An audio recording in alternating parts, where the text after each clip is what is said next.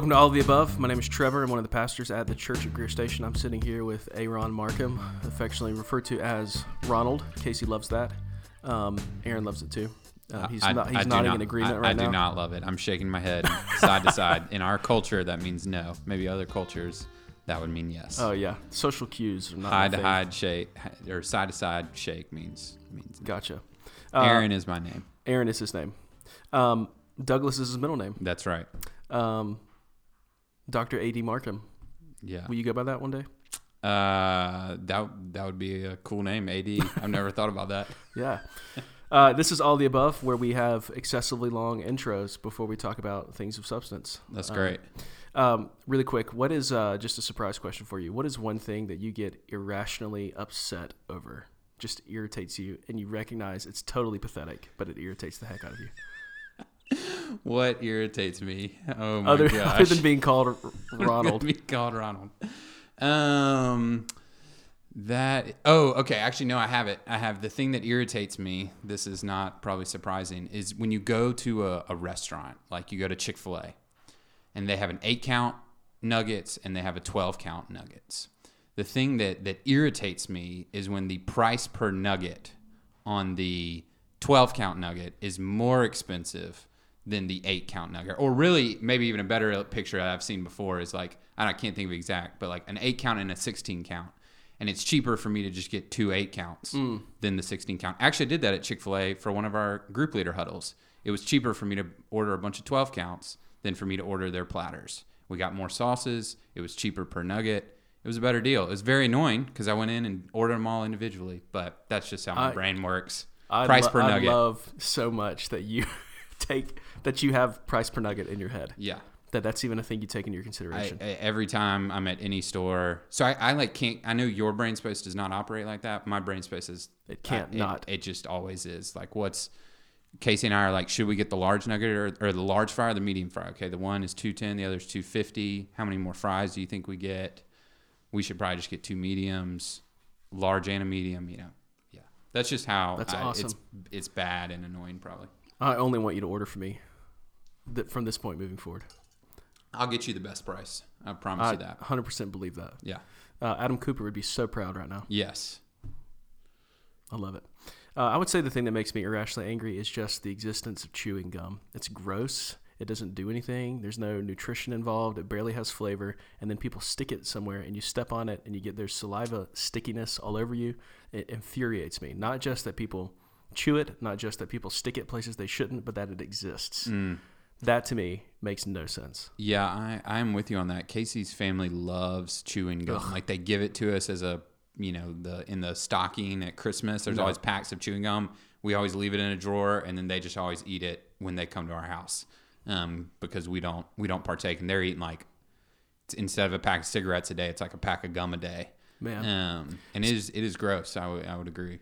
When you step on it, when you touch it under Ugh. the, I'm I'm putting my hands underneath our chair right now. I'm hoping there's, I'm not feeling any gum. So yeah. Thankfully our staff hasn't hasn't chewed their gum and put it on the underside of these chairs. Thankfully, I, I'm pretty sure that I asked Emily when we started dating to just stop chewing gum, and I don't think she does it. She does it, but she just does it when I'm not around now. So the sacrifices you make for the people you love. That's fair. Um, well, we are talking today about sanctification, and specifically this question: If God wants us to be holy, if God wants us to be righteous, if He wants us to look like Him, why does it take so doggone long? Why isn't it an instantaneous thing? You know, we're when we're saved, when we're justified, when we are united with Jesus and receive all the benefits that come with being united with Jesus. Uh, we receive his status as a son. We receive his, his access to the Father. We receive his name, his death, his life, his resurrection becomes ours. All of that is an instantaneous bam, it's applied to your account. Why doesn't he make us subjectively righteous? Why doesn't he why doesn't he go ahead and, and restore our hearts and make us people who are completely sanctified right then?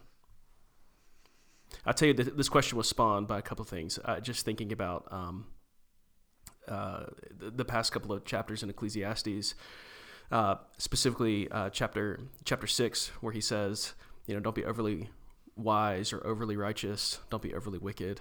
Um, just kind of reflecting on righteousness and wickedness and the call to holiness that's all over the scriptures, all over the New Testament. Um, So why doesn't God just make it bada bang, bada boom? What do you think, Aaron? Well, I'm thinking about our original question and you telling a story at lunch today about the kid beside you in algebra class chewing gum. And it's like somehow for your sanctification, that kid was just chewing gum. It was a pro, it, it grinded you. Yep. It was hard. It was difficult. And yet it was for your good to have that kid beside you chewing gum so you could learn patience or forgiveness or whatever you needed to learn. Um, Or the to get over the fear of man to say please. please don't chew, please Yeah. don't chew gum. But yeah, that's me. right. Yeah, like if yeah, that's exactly right. So I was just thinking about that. Yeah, I was thinking you kind of highlighting that question about second Corinthians 5. If anyone is in Christ, he's a new creation. The old is gone, the new has come. And we want to sit in that truth and we want to revel in that truth. And we want to recognize uh, what has passed is is past and our sin is covered. I mean, that, that was a big wrestling for me coming to know the Lord was, can I be forgiven for the sin that has overwhelmed me in the past and is still kind of tying me down and I'm trying to get over and I'm seeing the spirit give me a little bit of growth and then I fall back and a little bit of growth and I fall back. Um, but the but the Lord has made us a new creation and we can revel in that. We can enjoy that. We can delight in that. Um, we don't just have to sit. We have both confession and assurance just to picture what we do in our services. Um, we're not just confessing our sins over and over and over again. We are assured that Christ has paid the price, that we are redeemed, and that we are washed clean. And yet, we are living in an already but not yet world of we are already new creations. We're made new. Um, hopefully, I look more godly than I did 10 years ago, or five years ago, or three years ago. Um, when you look kind of maybe longer links, maybe it's harder to see yesterday or two days ago, but you know, give six months, a year, three years, whatever. Hopefully, I look more godly. So we're kind of, you know, being able to delight in that, and yet we're not yet fully arrived when all thing, all sad things are made untrue, all things are made new. Um, I still am wrestling with sin all the day long. Um, you know, many times I think Casey and I are never going to have another argument again. We're like, we're in such a good season, everything's bliss, we're enjoying life, and you know, whatever happens, and then She we- goes ordering one of those twelve counts, and then yeah, and it was like the best price was to order two eight counts. Like, why do we not do that? Um, and then we then we get a little we get a little tiff. Not really. Um, and so th- just thinking about that that the Lord is still working on us. He's still molding us. He's still shaping us. We still wrestle and struggle with sin, and yet we are made new. And I think there's a lot of beauty in that. I think the Lord has ordained it in His kindness and in His grace. For some reason, the the most difficult of seasons uh, is a lot of times when we grow the most. I even highlighted that in my Ecclesiastes sermon related to to death. Like when we when we see death, when we look at death, when we attend a funeral, that is better for our spiritual good than than witnessing a birth or, or being with a newborn baby because it, it teaches us the reality of life. Ecclesiastes seven, kind of one through verses one through four. Um, and so there's something in his in his kindness and in his grace that he has ordained to um, bring about slowly our sanctification, and that we will um, we will grow over time. Because really hard things, challenging things, even times of sin, we can then turn. First John one and two is are, are beautiful. We can confess our sins. We can turn. God is faithful and just. We have an advocate with the Father, Jesus Christ the righteous. John writes it so that we don't sin, and yet when we do sin, we have that advocate. So there's so many, so much just theological beauty in it. What do you think? Yeah, um, this question was also spawned for me um, by there, there's a book by a guy named Ke- Kelly Kapic. Uh, he wrote a book called "You're Only Human," which is basically he calls it a theology of finitude, um, a theology of limits, the, the limits of, of being humans and having a human body, soul, and spirit. Um, and it's, it's been a helpful book. And he, he kind of wrestles with this question in one of the chapters. And one of the things he pointed out in that chapter was even in Genesis 1 in the creation of the garden, you see that God designs process. He doesn't just desire the end, he also desires the means. And that, um, like in Genesis chapter 2, when man's created, um, the way that it reads is that there was not, the ground had not yet sprung vegetation, therefore God created man. And so God created man to cultivate and draw the vegetation out of the earth. And so there's a kind of process that God wrote into the fabric of all of creation. Um, and that's true of our bodies as well. Like, you know, a, a, a, we're much larger and more developed than we are as children. Um, and it happens over a long period of time. Um, and so there's, you know, maybe maybe we're intended to see some continuity with that. That we're we're created um, and kind of mature over a long season, over a long period of time, and God just chose to create the world in such a way that you know there's processes to things, and that our spiritual recreation also happens kind of along a similar track. That it's uh, as you said, it's it's long seasons of difficulty and hardship that often kind of promote the most growth. Um, and so, th- I mean, that's the first thing he points out, and I thought that was a great insight. Is like, that's just kind of true of all of creation. Um, the other thing that I thought about was when we talk about becoming righteous. Um, one one passage that my mind immediately goes to is Second Peter chapter one. It's one of my favorite scriptures. I've been in Second Peter a lot here of late. Um, We're going to cover that on our men's retreat. Or are you thinking First Peter? No, it's Second Peter. I'm trying to remember the order of the. Uh, I had to sing a little song in my head. Oh yeah, yeah, yeah, Um, yeah. All right, this is Second Peter chapter one, starting verse three. His divine power has granted to us all things that pertain to life and godliness through the knowledge of him who called us to his own glory and excellence, by which he has granted to us his precious and very great promises, so that through them you may become partakers of the divine nature, having escaped from the corruption that is in the world because of sinful desire. And then he goes on to say, For this reason, make every effort, effort to grow in these virtues and qualities of godliness. And then he says in verse 8, If these qualities are yours and are increasing, they keep you from being ineffective or unfruitful in the knowledge of our Lord Jesus Christ. So the thing that's striking to me is one, we have an acknowledgement about the process that we're not we're not doing it wrong if if we're kind of observing an up and down uh, kind of roller coaster in our in our own walk that there's two steps forward one step back. I think the new testament even acknowledges that tension. But something that i that i think is really important is here in verse 4 that through these divine promises he's given us we may become partakers of the divine nature and so it's not just that we're being created we're being made righteous as if righteousness is just some set of qualities that exist kind of out there somewhere that we're trying to conform to yeah, we're being drawn into relationship with Jesus, um, with God the Father, with the Spirit, and the Trinity is working its image out in us. And so there's this, I don't know, relational component that just takes time. Like as creatures who are relational beings, it just takes us time to grow in closeness with people. Um, in the same way that, you know, Emily and I, we, maybe we hit it off initially, but it took us you know, the course of a year to figure out if we wanted to to ultimately be married. Um, it just it just takes time to get close to people, right? And so, um, similarly, when we think about our sanctification, we're not just conforming to these traits that exist kind of out in the ether somewhere. We're we're becoming close to a person. We're becoming close to the Trinity, and God Himself is working His character out in us, kind of through that relationship. Does that make sense? Mm-hmm. Yeah. Um, and so I think in some ways it's it's having a, a, better sense of what sanctification actually is. It's not just kind of adopting these qualities. It's about closeness to a living, breathing, actual Jesus. You know. That's good. Yeah, and it does it does take time. Your your time with Emily is much faster than uh, Casey and me. We were yeah six and a half years before we nice. had that decided, but we met in high school, so it took a little bit of time. I was uh, I was thinking about Philippians one. I know this is a verse commonly used. Um, verse 6 And I am sure of this, that he who began a good work in you will bring it to completion at the day of Jesus Christ.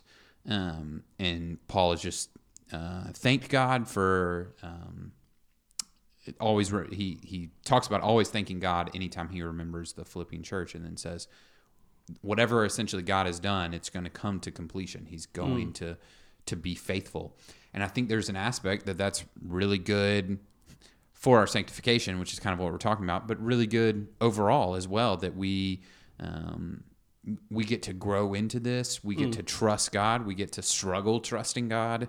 Uh, we get to wrestle with sin. We get to ask questions. We get to be prodded. We get to exhort one another uh, towards Christ likeness. Um, we get to hold each other accountable. There's a lot of even almost like philosophically that is good about us growing. Um, it feels like it would be it's just best to ha- have no struggles anymore, but there's almost a an inherent kind of Yeah. beauty in the you know ugliness Yeah. of sin um, that we get to grow from and process and change and i get to think about you know things the way i was 10 years ago and 5 years ago and, and 20 years ago um, and three months ago and things i've been challenged on in the last couple of weeks and ways i'm trying to continue to grow that are really for my good And, and you're saying that there's that the process is rewarding in a way that an instantaneous granting of that thing wouldn't necessarily be. that's right Um, and that's just how the Lord arranged things to be. That's right. Go to the gym. If you could lose 30 pounds with one treadmill session, it would it would lose the umph, kind of what makes that compelling and powerful and special. yes Is the is the the laboring for that. And similarly, in our sanctification, there's a kind of beauty in the in the groaning and the struggle towards Christ. That's right. And almost, I mean, we we we learn so clearly anything worth having is worth sacrificing for, worth taking a lot of time on. Um, you know, from thing from big things like even just our church, relationships in the church body. Um, it, it's worth taking the time week after week, month after month, year after year to invest and to get to know people. And maybe it's not magical every week at our gathering or a community group or you know meeting up at you know whatever bojangles for breakfast um, but there's some beauty that continues to grow and grow and grow and grow um, Yeah, and I haven't thought about the horizontal element before. That if it were instantaneous, if God zapped us and made us holy, that would rob we would rob one another of of being able to participate in the process of being sanctified together. That's right. And you sanctifying me and me sanctifying you. That would we, we wouldn't have access to that.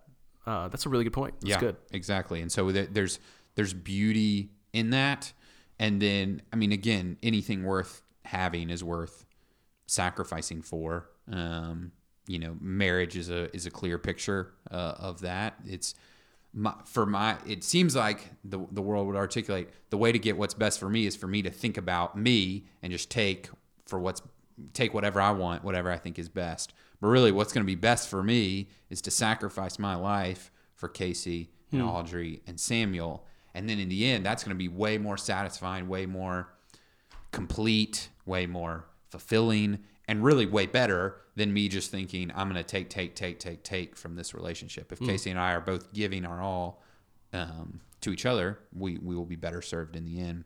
But anything worth having is is worth kind of laboring through. And I mean, holiness seems in a in a in a kind of odd, unique, beautiful way the same way. Um, we we have to we have to labor. We have to make sacrifices.